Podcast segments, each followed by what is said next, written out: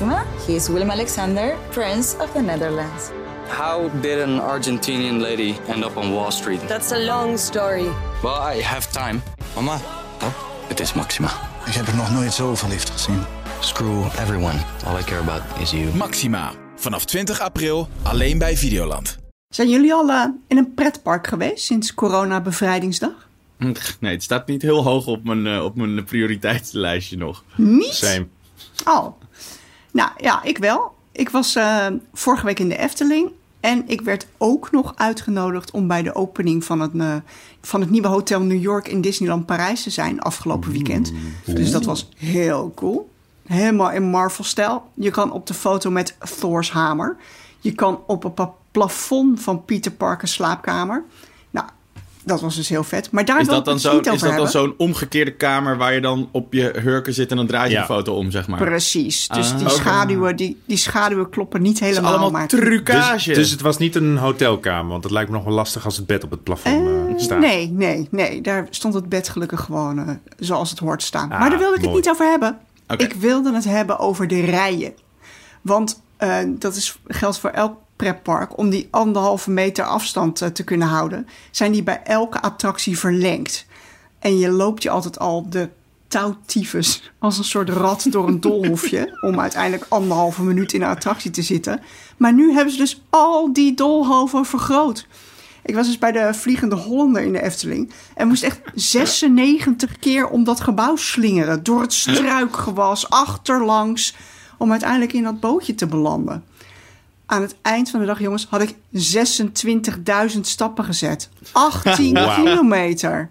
Doe normaal. Maar is, dat omdat het, is het zoveel drukker nu ineens? Nou, het is niet drukker, maar om door het afstand houden... moeten die rijen gewoon langer. Oh, ja. Oké, ja. Dus er zijn allemaal zones waar je wel en niet moet staan. Dus ze hebben de, ze hebben de, de rijen gewoon eh, dubbel zo lang gemaakt. Maar uiteindelijk is het gewoon een workout, hè? Zo'n dag in een, in een Absoluut. pretpark. Dat, Ja. is, dat is echt mijn tip. Doe dit jaar niet de Nijmeegse Vierdaagse. Doe gewoon een dagje pretpark. Glas, eh, wel, wel het glas half vol. Je kunt een extra ijsje nemen in het pretpark. Om die daarna weer uit te kotsen nadat je in een achtbaan bent geweest. Ja.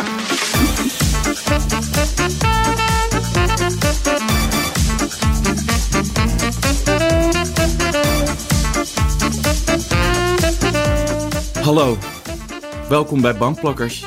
De podcast over alles wat er te zien is vanaf jouw bank op alle streamingdiensten. Mijn naam is Steven Kok. En nu Nederland uit het EK ligt, ben ik eh, voor Zamunda uit eh, Coming to America.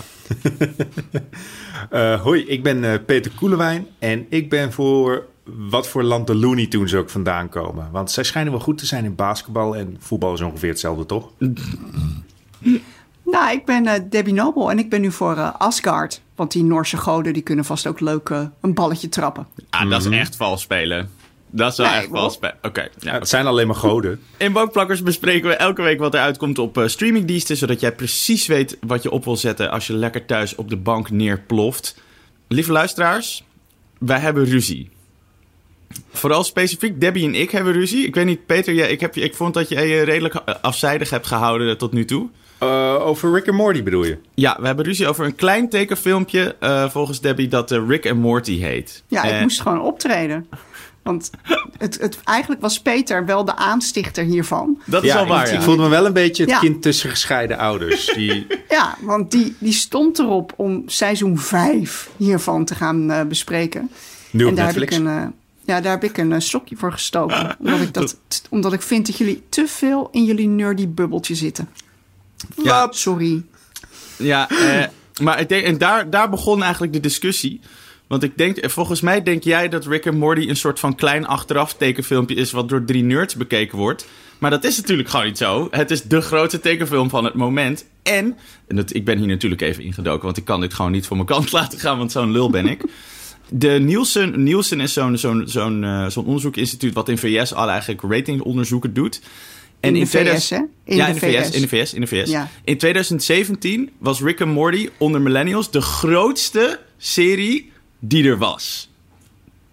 Te- In de van VS. alles. In de VS, inderdaad. Ja. Maar dat Ja. zegt wel iets. Dat zegt ja, wel ja. iets. Ik bedoel, we zijn is- toch aardig gelijk met Amerika qua popcultuur? Nee. Alleen zij vinden voetbal niet leuk, maar ja, goed, dat is... Nee. En, begrijpelijk. ja, Nou, oké, ik, maar geloof hier, ik geloof hier gewoon niks van. Niemand van mijn normale vrienden kijkt dit. Ik heb ook nog eh andere. Ik heb mijn vrienden zelfs Hoe oud zijn die, laten vragen op hun werk. Eh, nou, tussen de 30 en de 50. Dus misschien te oud. Maar kijk, dan zeg je als er al een leeftijdsgrens is, dan, dan dat maakt het dan niche. Nee, het is, dat een, is het, toch is een serie, het is een serie over een cynische opa. Dus ik zou Oké, maar wij, gingen, wij zijn vorig jaar naar Comic Con geweest. En daar hebben we een onderzoek gedaan. En natuurlijk, Comic Con is een, is, hè, dat, zijn, dat zijn geeks. Maar daar stond hij ook op nummer 2. Dus ook in Nederland werkt het groot. Maar ik bedoel, Ja, we gaan toch niet onze geeks. geek... Ja, we gaan toch onze geek events niet afschrijven? Dan zijn er wel echt heel erg veel geeks. Want die staat op nummer 2 in de top 10 eh, van Netflix nu. Ja. Ja, dat, dat, dat, verbaasde me wel, moet ik zeggen. Ik denk dat Netflix dit gemanipuleerd heeft. Oh mijn god. Nou, we- weet je, wat, weet je wat het ook nog zo is? De- deze show heeft ook nog eens... eh, Ik heb, ben ook het internet opgedoken. Deze show heeft ook nog eens hele nare fans, hè? Echt de Thierry Ja. Baudets onder de seriekijkers. Ja, dat klopt. Elitair ja, dat klopt. En, en onbegrepen. Er, er is Ja. een, er, is een eh, er, was, er was iemand die, eh, geloof ik op Reddit of zo, een keer had gezegd van dat je een heel hoog IQ moet hebben voor Rick en Morty. Maar er zitten gewoon zat scheet en eh, boergrappen in hoor. Dus eh, Ik heb even wat opgezocht, hè. Rick's catchphrase, dat is wabba labba dub dub, blijkbaar. Mhm. Dat zou een cryptische referentie zijn naar het Russische epos Vaders en Zonen van Ivan Turgenev. Houd toch op. Ja, Daar er word ik woedend van, hoor. ja, er zitten heel veel, er zitten inderdaad heel veel referenties in. Maar hè, die doelgroep, die, die, dat is echt een vocale minderheid. Want eh, uit hetzelfde Nielsen-onderzoek bleek ook dat 40% van de kijkers gewoon vrouw is van Rick en Morty. ja. Dus het valt, allemaal, het valt allemaal erg mee. En ik zou ook wel zeggen, en dit had ik gezegd als ik seizoen 5 van Rick en Morty had mogen bespreken in eh Het is zo jammer dat we het er helemaal niet over kunnen Nee. hebben nu. Dat, er, dat Rick en Morty totaal niet aan het bespreken zijn we deze zullen, we, aflevering. zullen het nooit, we zullen het nooit weten wat ik ervan vind. Maar als, als ik erover had mogen zeggen, dan had ik gezegd... Dat, dat in dit seizoen, weet je, wat ik beter vind is dat Rick veel evenwichtiger wordt neergezet. Hij is niet langer meer de cynische god die alles oplost, zoals in de eerste seizoen. Hij is nu echt, eh, hij wordt regelmatig kwetsbaar neergezet. En ook gewoon een, een eikel die dingen verpest. Nou ja, En daardoor hebben andere personages ook de ruimte. maar je hebt een aflevering gekeken toch, Deb? En je vond het verschrikkelijk. Eh, nou ja, ik ble- bleek er zelfs al eerder aan begonnen te zijn. Want hij stond al op een halve aflevering. Dus ik blijk me er al eerder aan gebaagd te hebben. Nou ja, ik weet het niet. Ik- denk gewoon niet dat het mijn ding is. Nee, dat snap ik. Er zit heel veel slijm in en, en boeren. En Ja. ik begreep het nog niet. En, en het is vooral heel veel visueel geweld. Nou, misschien ga ik het nog eens proberen. Ja, ik denk Maar naar alle het- waarschijnlijkheid niet. Waarschijnlijk niet. Nou, dat lijkt me prima. Dan kijken wij het gewoon lekker door. Tot zover onze ruzie. Ik vind dat we het redelijk... Nou, dit hebben we nog redelijk als volwassenen uitgevochten. Ja, ik heb je wel Maar- een Cherry Baudet genoemd, hè? Maar... Hey, maar hoe, wat, want jij hebt een poll gedaan op jouw eh, Twitter. Ja. Wat kwam daaruit? Eh, ik heb een poll gedaan of eh, wie dit keek. Hoeveel mensen. En daar was eh 80 keer op gestemd. En nou ja, een derde keek het toch. Vind ik best maar veel. ook, ik zit natuurlijk in een best nerdy bubbel. Eh, een derde. Ik vind het mooi dat zodra het, zodra het zeg maar niet strookt met wat jij wil, is het een bubbel. En daarbuiten is het de realiteit. Ja. Nou, ik vind het toch Zo werkt dat, Steven. Weet je, het is oké. Je hoeft niet iedere popculturele sensatie die globale mega-hit is leuk te vinden. Nee, dat is waar. Oké, nou, tot zover dan. Afgezien van deze ruzie, wat gaan we verder allemaal deze eh, aflevering bespreken? Peter, wat heb jij gekeken? Ik heb een andere science fiction serie gekeken, genaamd Solo's. Debbie? ik heb Too Hot to Handle gekeken Too op hot Netflix. to handle. Eh, en ik heb eh, Fatherhood gekeken, de nieuwe Kevin Hart film. We gaan het, eh, of de geluidskluis gaat natuurlijk open. Eh, en in de bankzaak gaan we het deze keer hebben over trailers. Namelijk spoiler die te veel of niet? Zijn die leuk of niet? Moet je die überhaupt kijken? En dat hebben we natuurlijk ook weer even bij onze luisteraars uitgevraagd. Maar Debbie, wat is het nieuws? Het nieuws. Loki, je kent hem wel. Thor's halfbroer en eh, de nieuwe Disney Plus ster. Die is sinds aflevering 3 officieel uit de kast als liefdesomnivoor. Hij is biseksueel. En de hele LHBTQ-community was super blij. Maar we gaan hem in deze serie niet praktiserend zien, heeft de regisseur al eh, onthuld.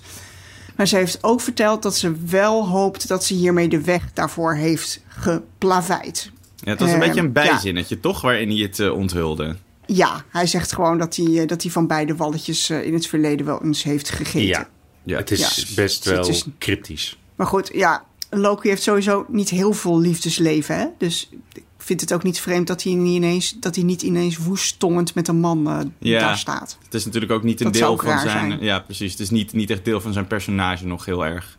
Ja. Nee. Ja. Ik heb Oh. hier op Instagram even een beetje boos over gemaakt eh, naar al mijn eh, drie volgers. Wat mij heel erg dwars zit aan het moment dat zoiets naar buiten komt, is dat mensen dan. De reactie van veel mensen is om dan te zeggen van ja, dus boeien, het maakt mij niet uit wat hij is. Al was hij een paarse helikopter, dan maakt het me nog steeds niet uit. En zeg maar dat. Dat voelt dan een beetje alsof mensen zeggen van... ja, maar het maakt toch niet uit of hij gay of bi is of wat dan ook... want hij is een superheld en het maakt me niet uit. Maar wat, wat je er eigenlijk een beetje mee zegt is... ik wil deze discussie gewoon niet, niet voeren... en ik wil dit gesprek niet horen... en ik wil niet dat dit een onderdeel is van wat ik kijk. En daar stoor ik me altijd een beetje aan. Waarom, is, waarom moet de reactie zijn van boeien? Waarom hebben we het hier over? Dat snap ik nooit zo goed. Dan denk ik van ja, we kunnen het toch prima over hebben... Nou, omdat je jezelf Ja. op de borst wil kloppen, dat dat voor jou al heel normaal is. Maar daar, daarvoor, daar, daarmee ga je natuurlijk wel voorbij aan eh biseksuelen die dit wel heel prettig vinden om eindelijk eens een Marvel-figuur te hebben waarin ze zich kunnen herkennen. Ja, precies. Dus ja. ik, ik snap jouw punt, eh, maar ik denk niet dat het met een hele kwaadaardige insteek gebeurt. Nee, precies. Maar ik denk wel dat het resultaat ervan niet, zo, niet handig is. En gewoon niet, niet Nee. positief. Vinden jullie er iets van? Van, van Loki als eh, biseksueel character? Voelen jullie er iets bij? Het is, vind ik, altijd... Omdat Disney die gebruikt het nu ook weer als, eh, als een positief nieuwsbericht. Van, hé, het is de eerste eh, MCU-personage die eh, eh, biseksueel is. En ze hebben er een beetje een handje van om dat vaker te doen. Zoals in eh, Star Wars Rise of Skywalker. In eh, Pixar-films zoals... eh, Luca. Ja, Luca was het ook heel erg subtiel, maar ze hadden ook een, een, een gay personage in Onward. En dat was dan een politieagent. En die zegt dat heel terloops eventjes in één zinnetje. En ze is een bijpersonage die misschien vijf minuten in de film zit. En dan denk ik ook van, ja, what's the fucking Ja, het is allemaal point, nog te je? klein om je op de borst mee te kloppen. Ja, Peter. ja. Dat ben ik wel met je eens. Niet te stoer doen. Ik vond ook Ja. de, de ergste vond ik nog wel van in, in Beauty and the Beast, die live action, een beetje met LeFou, dat ze dat zei. Oh ja, hij is openlijk eh, gay. En dan is het alleen dat hij op het eind met een man eh, even aan het dansen was. Ja, weet je, big deal. Ik dans. Dan ik heb ook met gay, mannen hoor. gedanst. Ja, precies. ja. Nee, ja, maar ik, ik heb ook met mannen gedanst. Ik bedoel, eh, norm- normaliseren, weet je, als je het wil normaliseren in je verhaal, doe het dan. Maar Ja. niet op zo'n tandeloze manier. Maar er zit natuurlijk echt een heel groot ding in, ook met China en zo. Hè, dat het daar allemaal totaal niet kan. En dat dat zo'n gigantische markt is. Er spelen zoveel politieke dingen mee. Ja, En Ja. zo'n gigantische Maar dan moet je gewoon een afzetmarkt. keer zeggen, nou, zend je deze niet in China uit. Ja, doei, doei. eens. Succesjes. Ja. Ja. ja. ja. Was het maar zo makkelijk. Ja, Nou ja, tot zover denk ik. Maar verder ik leuk. denk het ook. Voordat we doorgaan met onze recensies, wordt het tijd voor de eerste magische minuut van Debbie. Toch? Yes. Yes. yes voor, ik eh, veel aan het woord. ja, Heerlijk. Wat een Voor onze- toppodcast dit. ik vind dit een beetje wat minder. Ik denk ook, ik weet niet of ik deze ga terugluisteren. Ehm, voor, eh, voor de nieuwe luisteraars, of, of als je voor het eerst intuned bij, bij dit segmentje. Een magische minuut is een, letterlijk een minuut waarin we elke week iemand van ons de kans krijgt om heel enthousiast te zijn over iets. Of het nou nieuw, oud, eh, bekend of onbekend is. Een minuut lang mag je eigenlijk gewoon ranten over iets wat je te gek vindt. Iets waar we anders niet te veel tijd aan zouden kunnen besteden. Zoals bijvoorbeeld Rick and Morty. En deze keer, eh, Debbie, mag jij van start. Ik ga weer eh, de klok des doods aanzetten. Ja, hoor. Dus de timer die gaat lopen. Wacht, ik maak er een stopwatch van. Heel veel sterkte, Debbie. Dan gaat hij over 3, 2, 1, go. Yes. Nou, ik wil deze 60 seconden graag pakken om de onderbelichte serie Giri Haji in het zonnetje te zetten.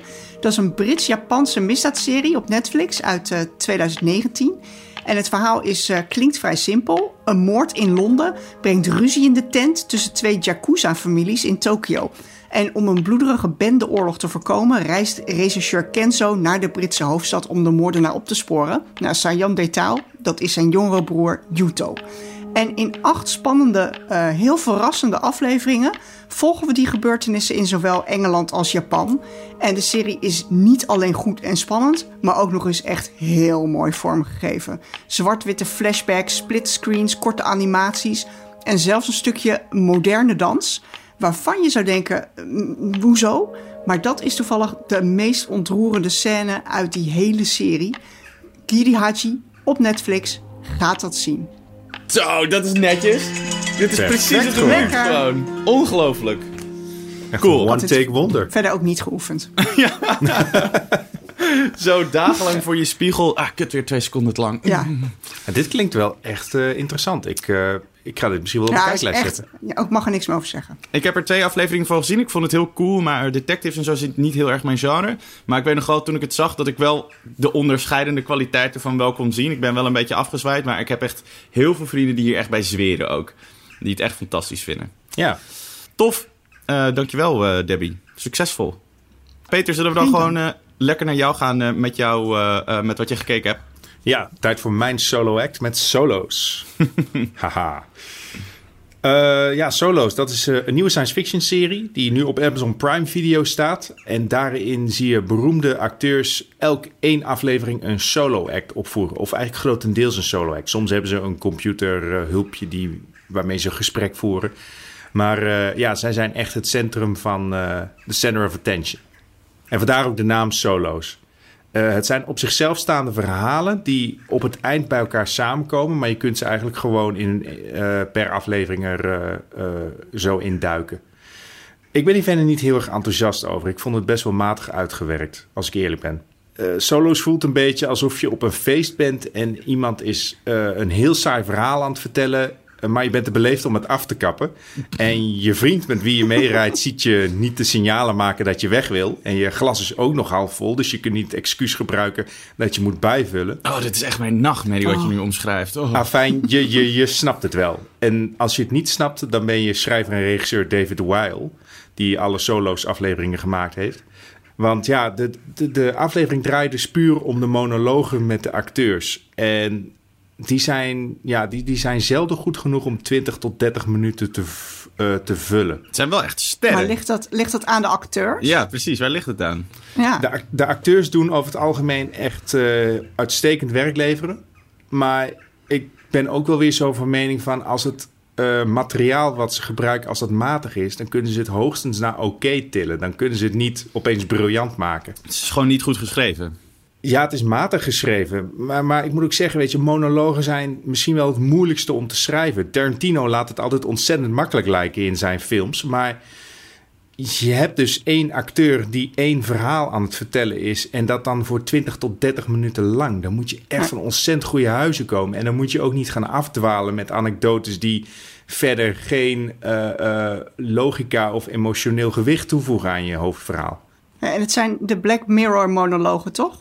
Het zijn allemaal thema's rondom technologie. En dat, dat, maar dat Ja. helpt dus niet. Ja, de Black Mirror vergelijking, die, eh, die ga je eigenlijk vanzelf maken. En, en die, eh, die gaat niet helemaal op, vind ik. Black Mirror die heeft vaak een, een slimme twist op het verhaal. Of die heeft zelfs meerdere twists erin zitten. En dat telt voor eh, solo's niet. Nu zou 20, 30 minuten is ook wel wat korter dan de gemiddelde Black Mirror aflevering. Maar het is alsnog niet genoeg om het boeiend te houden, vind ik. Zo, maar dit is dan wel echt een, dit is dan wel echt een misser van Amazon. Want dit kan niet goedkoop zijn geweest. Met Nee. Anne Hathaway, Dus Morgan hangen er vol Freeman. mee. Ja, Ja. En Hathaway. ik noem Ja, Helen Mirren ook nog, Anthony Mackie, eh, Helen Mirren zelfs. Constance Wu, Uzo Aduba. Ja, De recensies zijn ook gewoon niet goed. Nee. Ik, ik zou Ja. wel, ik zou wel, eh, ik, ik wil nog wel even met een eh, lichtpuntje eindigen. Ik vond wel de laatste aflevering eh, de beste. Je kunt eigenlijk bijna een stijgende lijn trekken van de eerste naar de laatste aflevering.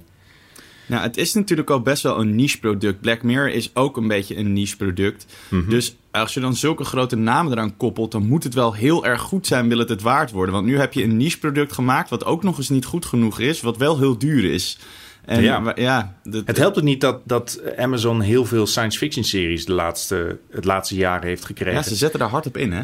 Dus dan zou ik toch eh, e- een van de andere aanraden, als je die nog niet gezien hebt. Wel jammer, want dit, zeg maar, dit, dit had heel erg, denk ik, al onze drie, onze jam best wel kunnen zijn. Zeker. ja. Ik, ik heb wel een stukje gekeken, om, eh, omdat ik las dat de teksten zo tenenkrommend waren. Daar wilde ik toch een stukje van zien. En, en het was inderdaad heel erg. De- de- Er zat een zin in. Ik ga hem even doen hoor. I push through the barrier of bodies. Hot, salty tears stinging my eyes. Nou, dat is gewoon niet goed. Ai. Diep. Heel Ja. diep. Ja. Ja. Het- dit, is I'm ook, 12 and this is deep. dit is ook wel echt eh, een goed voorbeeld. De monologen bestaan voornamelijk uit schrijftaal. Maar het is niet echt spreektaal. Ja. Je kunt bepaalde dingen die je schrijft, kun je niet uitspreken. Want dan klinkt het gewoon zo gekunsteld als maar kan. Zonde, wel. Jammer. Next. Helaas. Nee, En door. next. Oké, prima. Eh, ja, oké. eh, fatherhood. Oké, jongens. ehm, jullie houden van pizza, toch? Ja. Oké, we gaan even samen een eh, denkbeeldige pizza maken. Oké, wat zijn jullie favoriete ingrediënten? Deeg. Deeg. Goed, we Kaas. beginnen met de deeg, tomatensaus. En dan, wat zijn dingen die, jullie- die jullie er lekker op vinden? Ga even een paar, gewoon even af de kaf. Peppero- pepperoni. Mm, pepperonietje doen we erop, een paar plakjes. Kaas natuurlijk. Kaas. Kaas. We doen een beetje kaas erop. Eh, ik wil wel wat eh, jalapeno's misschien erop. Ja, Vind ik ook wel lekker. Ja. Of nee, niet jalapeno's, maar gewoon pepertjes. Ja. En wat lekker Ehm, vlees. Vlees, kip. Nou, we doen al deze favoriete dingen erop. En dan kom ik. En ik doe twee volledige zakken Saanse hoeven jonge strooikaas eroverheen. Waardoor je eigenlijk helemaal niets meer proeft van alle dingen die je op je pizza had gedaan. Is het nog steeds pizza? Ja. Is het lekker? Ja, misschien ook nog wel. Maar proef je nog iets? Nee. En dat is een beetje fatherhood in een notendop. Oké. En wat is dan de wie is de kaas? De kaas is...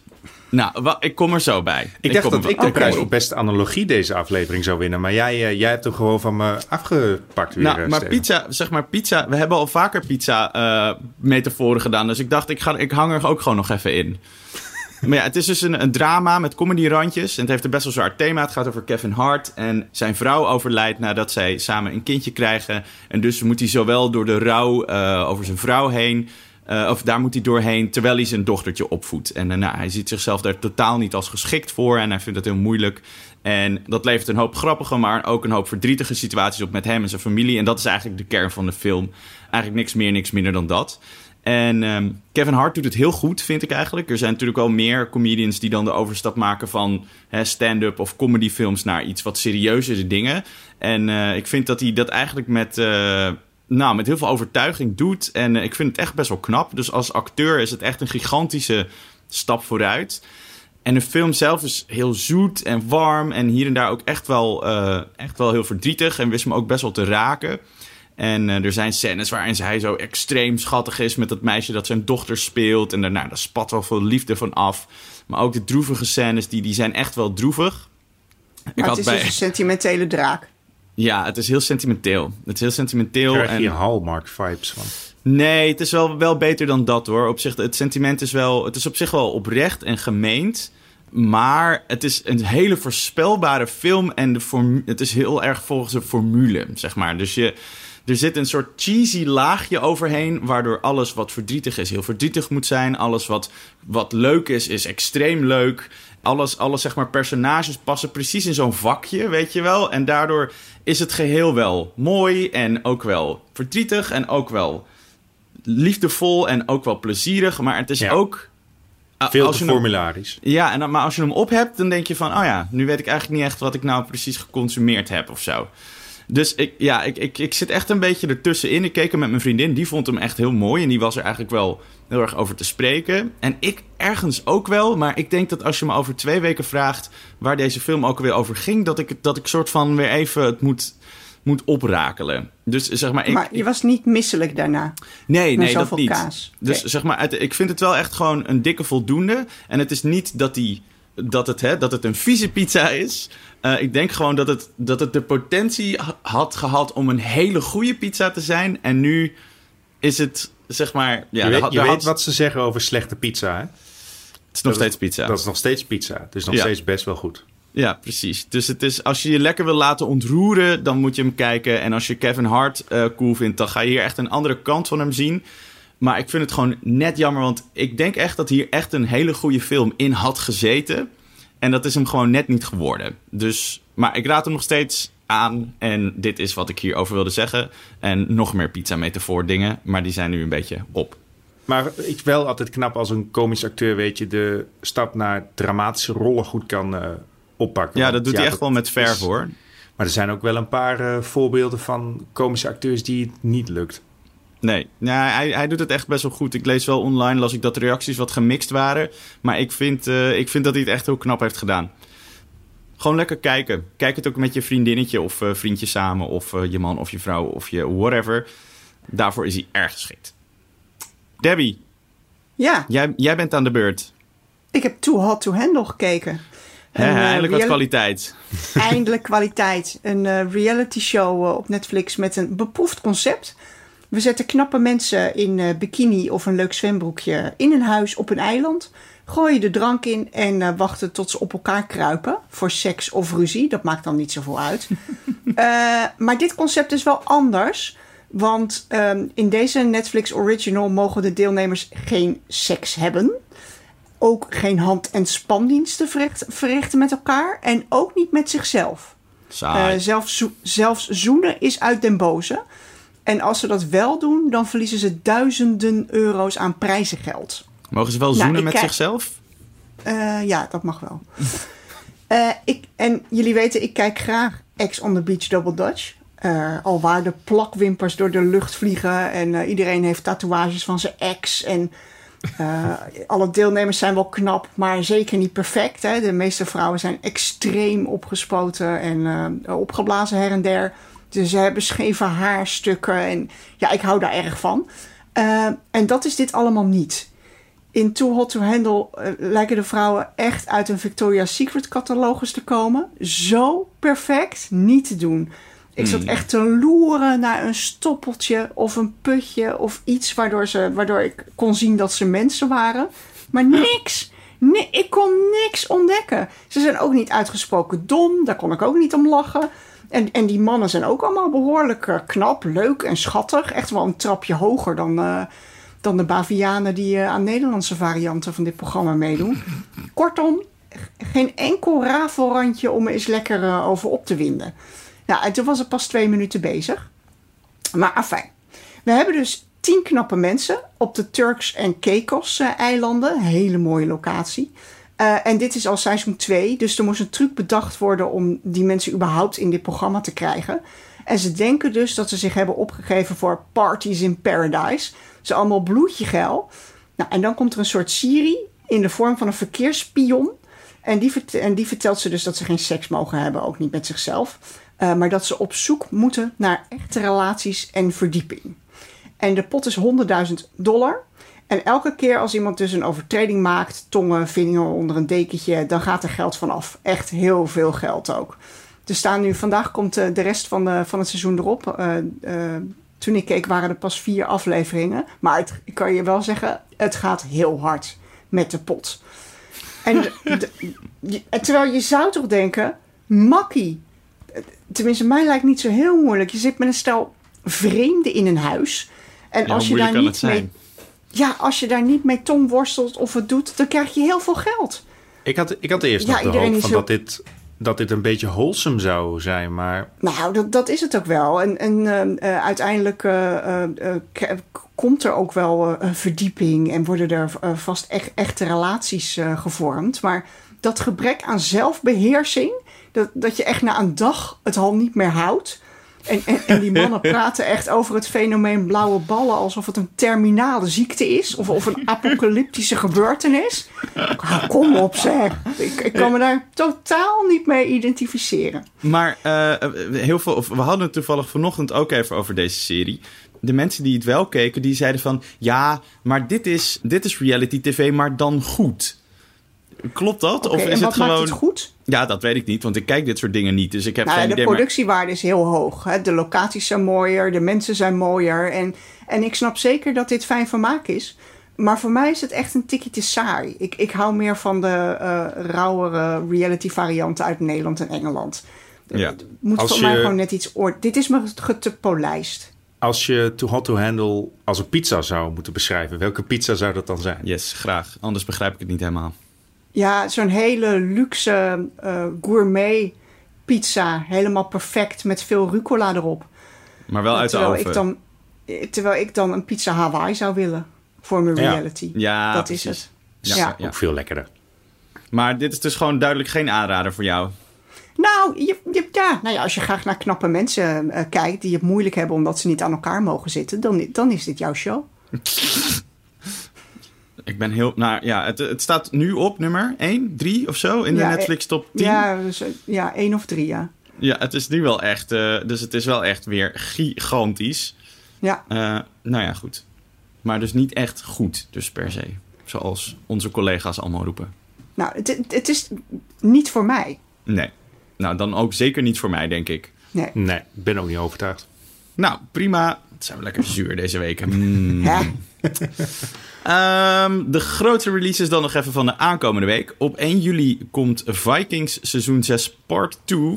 waarin er een strijd uitgevochten wordt met een christelijke koning. Eh, ki- Kijkt een van ons eh, Vikings? Ik ben wel eens begonnen volgens mij, maar nee, ik bleef niet plakken aan dat lange haar. Ja, toch wel best wel een fenomeen inmiddels. Maar ik heb er denk ik ook Ja, twee, drie zeker. afleveringen van gezien. Ja, Ik ken wel mensen die Vikings kijken. vet. Welkom bij deze podcast waar we gewoon roepen of we mensen kennen die iets kijken. Eh, nou ja, Volgende week dus- gast bij eh, Bankplakkers. Dus 1 juli eh, komt, komt dat op Netflix. Ook op Netflix 2 juli Fear Street. Dat is dus een horror trilogie. Het lijkt een beetje op een soort van young adult horror trilogie van films. En ze gaan er de komende drie weken gaan ze er elke week eentje uitbrengen. Dus de eerste, keer, de eerste komt op 2 juli, de, de tweede komt op 9 en dan op 16. Boven natuurlijk young adult horror drama ding eh, op een high school. Eh, uit de trailer kon ik echt totaal niet opmaken of dit, wat dit nou precies wordt. Want het is soort van een beetje high school scènes afgewisseld met dan toch best wel creepy dingen of zo. Ja, ik denk niet dat het heel goed wordt. Zeg maar, dat is een beetje wat mijn gevoel eh, helaas een beetje zegt. Ehm, maar ik denk wel dat er een hele grote doelgroep voor is. Maar goed, volgens Debbie is alles eh, wat op een, bepaalde op een bepaalde leeftijd gericht is, is te niche. Dus we ja, gaan niet niche. Jammer joh. Ja. Ja. Helaas. Dan 3 juli Videoland komt Nurses seizoen 1. Soort serieuzere versie van eh, Scrubs, lijkt het. Eh dramaserie over vijf verpleegkundigen. Twee mannen, drie vrouwen. En ehm, ja, het ziet eruit als een, eh als een dramaserie die van best wel luchtig naar, eh, naar best wel, eh, ja, toch wel donker en, en moeilijk gaat. oudere, is het niet een wat oudere serie? Volgens mij is hij al ietsje ouder, ja. ja. Ja. klopt. Volgens mij is hij best wel een grote, grote doelgroep voor. En ik denk dat het ook een beetje probeert in te haken op het feit dat er een soort van nieuwe Grey's Anatomy moet komen. Omdat Ja. Grey's Anatomy natuurlijk ook wel een beetje op zijn einde begint te lopen. Dus vandaar. En dan op 2 juli komt op Amazon Prime komt The Tomorrow War. Enorme actieklapper met eh, Chris Pratt en J.K. Simmons. Ook weer sci-fi actiefilm over een oorlog met eh, tijdreizigers uit de toekomst. Eh, het ziet er echt uit alsof er een flink budget eh tegenaan gegooid is. En ook wel duidelijk, denk ik, weer een, ehm, een soort van wapen in het arsenaal van Amazon om met Netflix original films te wedijveren. Ja, het ziet er gewoon uit als een hele grote klapper. Wel inderdaad weer sci-fi. Het, het begint toch wel eh, heel duidelijk te worden dat ze daar... eh, misschien proberen ze gewoon een bepaald publiek aan te trekken. Misschien willen ze gewoon de nerds naar zich toe trekken of zo. Dat zou wel kunnen. Geeks, Ja. moet ik zeggen, sorry. Nerds is eh, lullig. Oké, dat was het eigenlijk. wat ik even wilde aanstippen. De week daarna komen er ook wel weer een paar interessante aan trouwens. Maar goed, dat in de volgende aflevering. Dan is het tijd voor de geluidskluis. Alright. Pam, pam, pam. Ik heb hem weer klaarstaan, dus mag ik jullie handen eventjes gebruiken?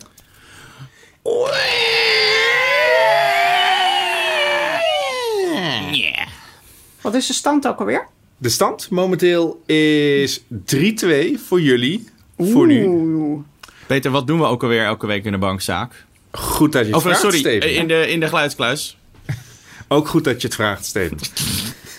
Zoals iedere week eh, laat ik jullie een iconisch geluid horen uit een film of een serie. En jullie mogen vervolgens staan raden waar dat geluid precies vandaan komt. Halverwege geef ik misschien een hintje, maar als het te lang duurt, dan hou ik gewoon lekker de punt voor mezelf. Het geluid komt meestal uit de speakers van jouw laptop. Ja, 10 punten voor mij. omdat En- je een wijsneus bent. Ik ben Jongens, blij dat we, allemaal, beginnen? dat we hier Ik allemaal zo hard om lachen. Spits je oren maar, maar hier komt hij.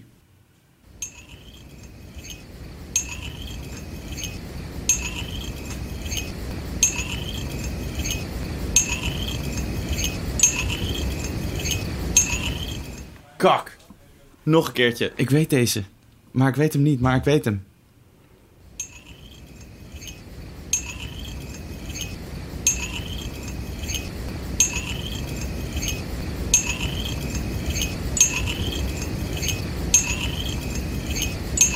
Shit, ik weet dit.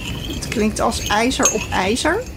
Ja, een soort slepend iets ook. Ket- ja, een soort ketting. Maar het is ook een, het is een soort loopje ook. Maar het is ook ronddraaiend, inderdaad. Het, her- het her- herhaalt wel steeds. Oh. Het rad Oh, het van komt eens- onfortuin. Maar het hoort, wel, het hoort wel te herhalen. Dat kan ik alvast geven. Het komt me zo bekend voor. Het klinkt ook een beetje horror-esk. Ja, inderdaad. Ook omdat je die vogeltjes en die, een beetje dat buitengeluid Ja. erbij hebt. Ik Shit. denk dat we een hint moeten Ja, ik heb een hint weten. nodig. Oké, hier komt de hint. Hypnotiserend. Oh, ja, ik weet hem. Eh, het is het lepeltje uit Get Out wat langs het kopje gaat om hem te hypnotiseren. Helemaal goed. Yes! wat ik wist dat ik hem wist. Ja. Dat maakt stand 4-2 voor jullie. Oh, dit voelt lekker om, om dan zo... Wauw. Ken, ken je dat gevoel Om dat je zo... even te weten. dat je op zo'n woord probeert te komen of zo. Dat gevoel. de- en dat het zo op het puntje van je tong ligt. Ik kan, er is dus niks. Er is dus niks wat ik meer voldoening vind geven dan daarachter komen. Wat dat is. En dat gevoel had ik nu heel erg. Het van. Gefeliciteerd met je gevoel, Steven. Ja, Oh, dankjewel. nou, ik, ik, ik vind dit oprecht een hele knappe. Want ik dacht echt, dit, dit is echt 50-50 of ze deze kunnen raden. Maar het is zo'n ongelooflijk goede scène die. Als ze daar zo met z'n tweeën zitten. En dat hij aan die stoel genageld zit. En dat hij gewoon Ja. zo begint te huilen. En dat hij niet uit die stoel kan. Oh man, wat een Ik, film. eh, ik, ik heb ook eh, wat extra research gedaan over die scène. Omdat ik, eh, omdat ik een enorme geek ben hiervoor. Ik heb opgezocht of de hypnose in deze scène ook echt waarheidsgetrouw is. En het antwoord is ja, best wel. Eh Yahoo interviewde een psycholoog erover, dus dan weet je dat het klopt. Eh, en de, de psycholoog die analyseerde deze hele scène, ook de kleine details, zoals dat hij in een comfortabele stoel wordt gezet en recht tegenover eh, de, de moeder eh, zit.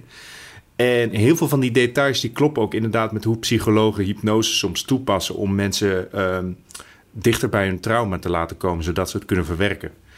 Er zijn twee details die, ja, waar ze gewoon bullshit toepassen.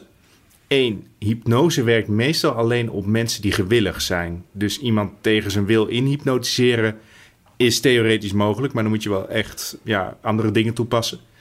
En eh nummertje twee, je raakt ook niet uit je trance als je bijvoorbeeld een lichtvliet ziet of zoiets. Eh, de power van hypnose is gewoon te sterk daarvoor. Oh. Ja, want wat gebeurt er ook weer in deze scène? Dit is de scène dat hij... Of zij, hij wordt soort van door die moeder naar die... Of hij, hij ziet dat zij daar zit, dan gaat hij bij haar zitten. Zij hypnotiseert hem dan. En dat is volgens mij voor het eerst dat hij erachter komt dat zij evil zijn, toch? Een beetje. Ja, ze laat hem eigenlijk eh, een traumatische ervaring uit zijn, uit zijn verleden verkennen. En dat doet ze in, in, in- in het gesprek merk je ook van dat ze heel subtiel eh, alle trucjes toepast. Op een gegeven moment zegt ze ook zo van, je begint slaperig te worden. Gewoon heel terloops. Dus dat heb je niet door. Maar als je beseft van, oh, hij wordt gehypnotiseerd, dan, ja, dan, dan is het toch een soort van gewillig dat hij daar aan meedoet. Lang geleden dat Als iemand tegen mij zegt, je begint slaperig te worden. Dan vind ik toch, zou ik wel gek vinden op zich. Ja. Maar hoezo zou je dat gek vinden, je begint slaperig te worden? Want je merkt het helemaal niet tussendoor. Het is zeg maar heel terloops. Heel terloops, ja. Maar ik heb nu wel iedere keer dat als ik, een, als ik iemand een theekopje hoor roeren en die schraapt tegen de rand aan, dat ik er echt mijn haren overeind ga. Ja, snap ik. ja. Cool. Je begint slaperig te worden, Peter. Je be- Ik heb nu allemaal traumatische ervaringen in mijn hoofd. Dankjewel, Debbie. Dan eh, gaan we door naar de bankzaak van de week. En de bankzaak van deze week die gaat over trailers. Eh Yassine die, eh, eh, die vroeg eh, aan ons eigenlijk wat we van trailers vinden. Want hij vindt dat over het algemeen trailers te veel weggeven. Dat vind ik ook wel. Hoe, wat is een beetje jullie relatie met trailers? Jongen, kijken, jullie- kijk- kijken jullie er veel van of slaan jullie ze eigenlijk liever over? Nee, ik kijk ze niet. Want ik ben het helemaal eens. We kunnen hier eigenlijk heel kort over zijn. Kortste bankzaak ooit. Ever. Ja, trailers geven te veel weg. En, ik vind het zo stom. Dat, waarom zou je alle leuke scènes die er überhaupt in een film zitten er al in proppen? Ja, het is, het is echt een marketing tool, hè? op onze Instagram had ik even gevraagd eh, wat mensen ervan vonden. En ik had eerst gevraagd, kijken jullie trailers? Daarop zei 73% zei ja. Eh, van de, nou hoeveel stemmen waren er? Er waren, nou iets van 60 mensen, 60 mensen hebben meegedaan of zo. Eh, kijken jullie trailers? Ja, was eh, 73%.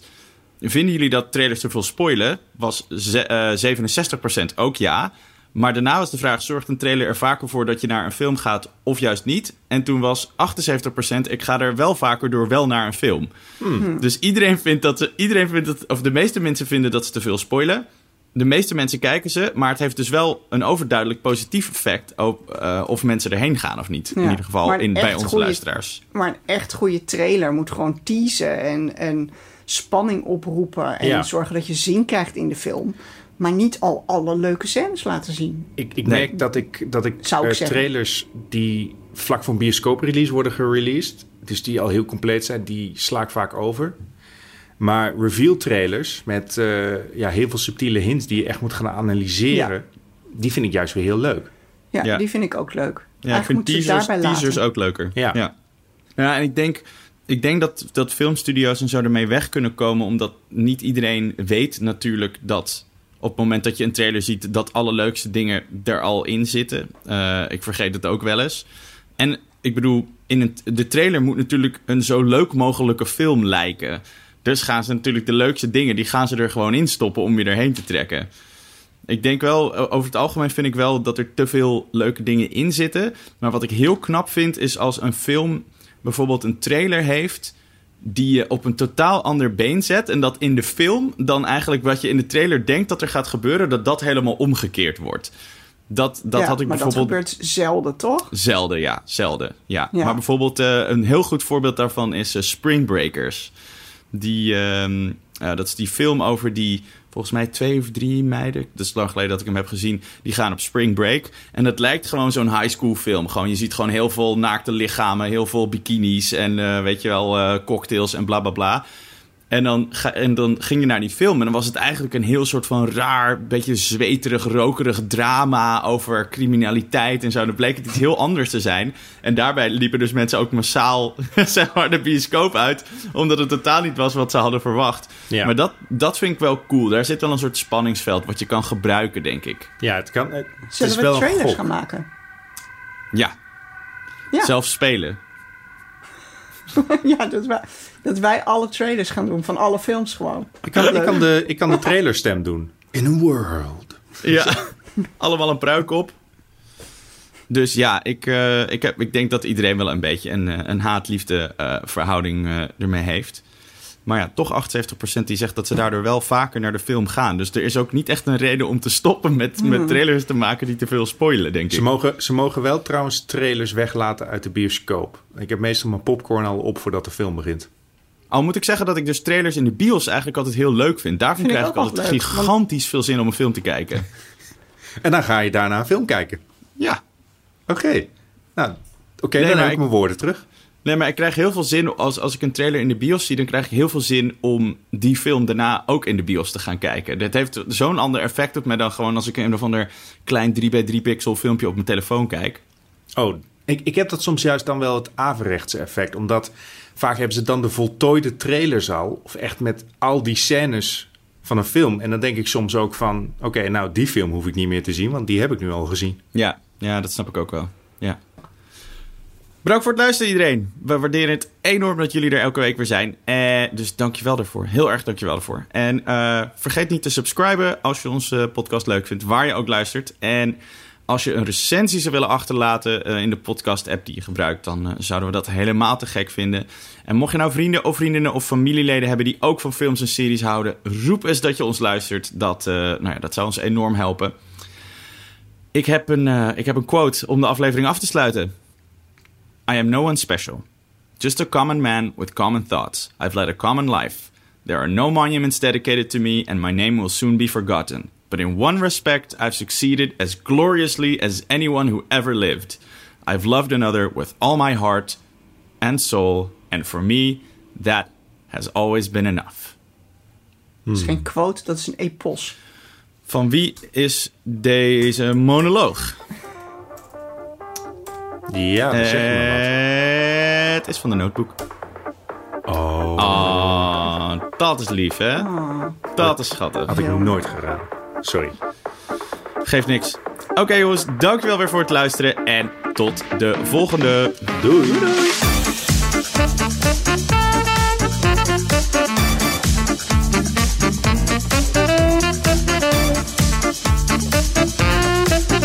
Bankpakkers is een originele podcast van Veronica Superguide. Mijn naam is Steven Kok en mijn gasten zijn elke week Debbie Nobel en Peter Koelewijn. En onze editing wordt gedaan door Art Kok. Bedankt voor het luisteren en tot de volgende!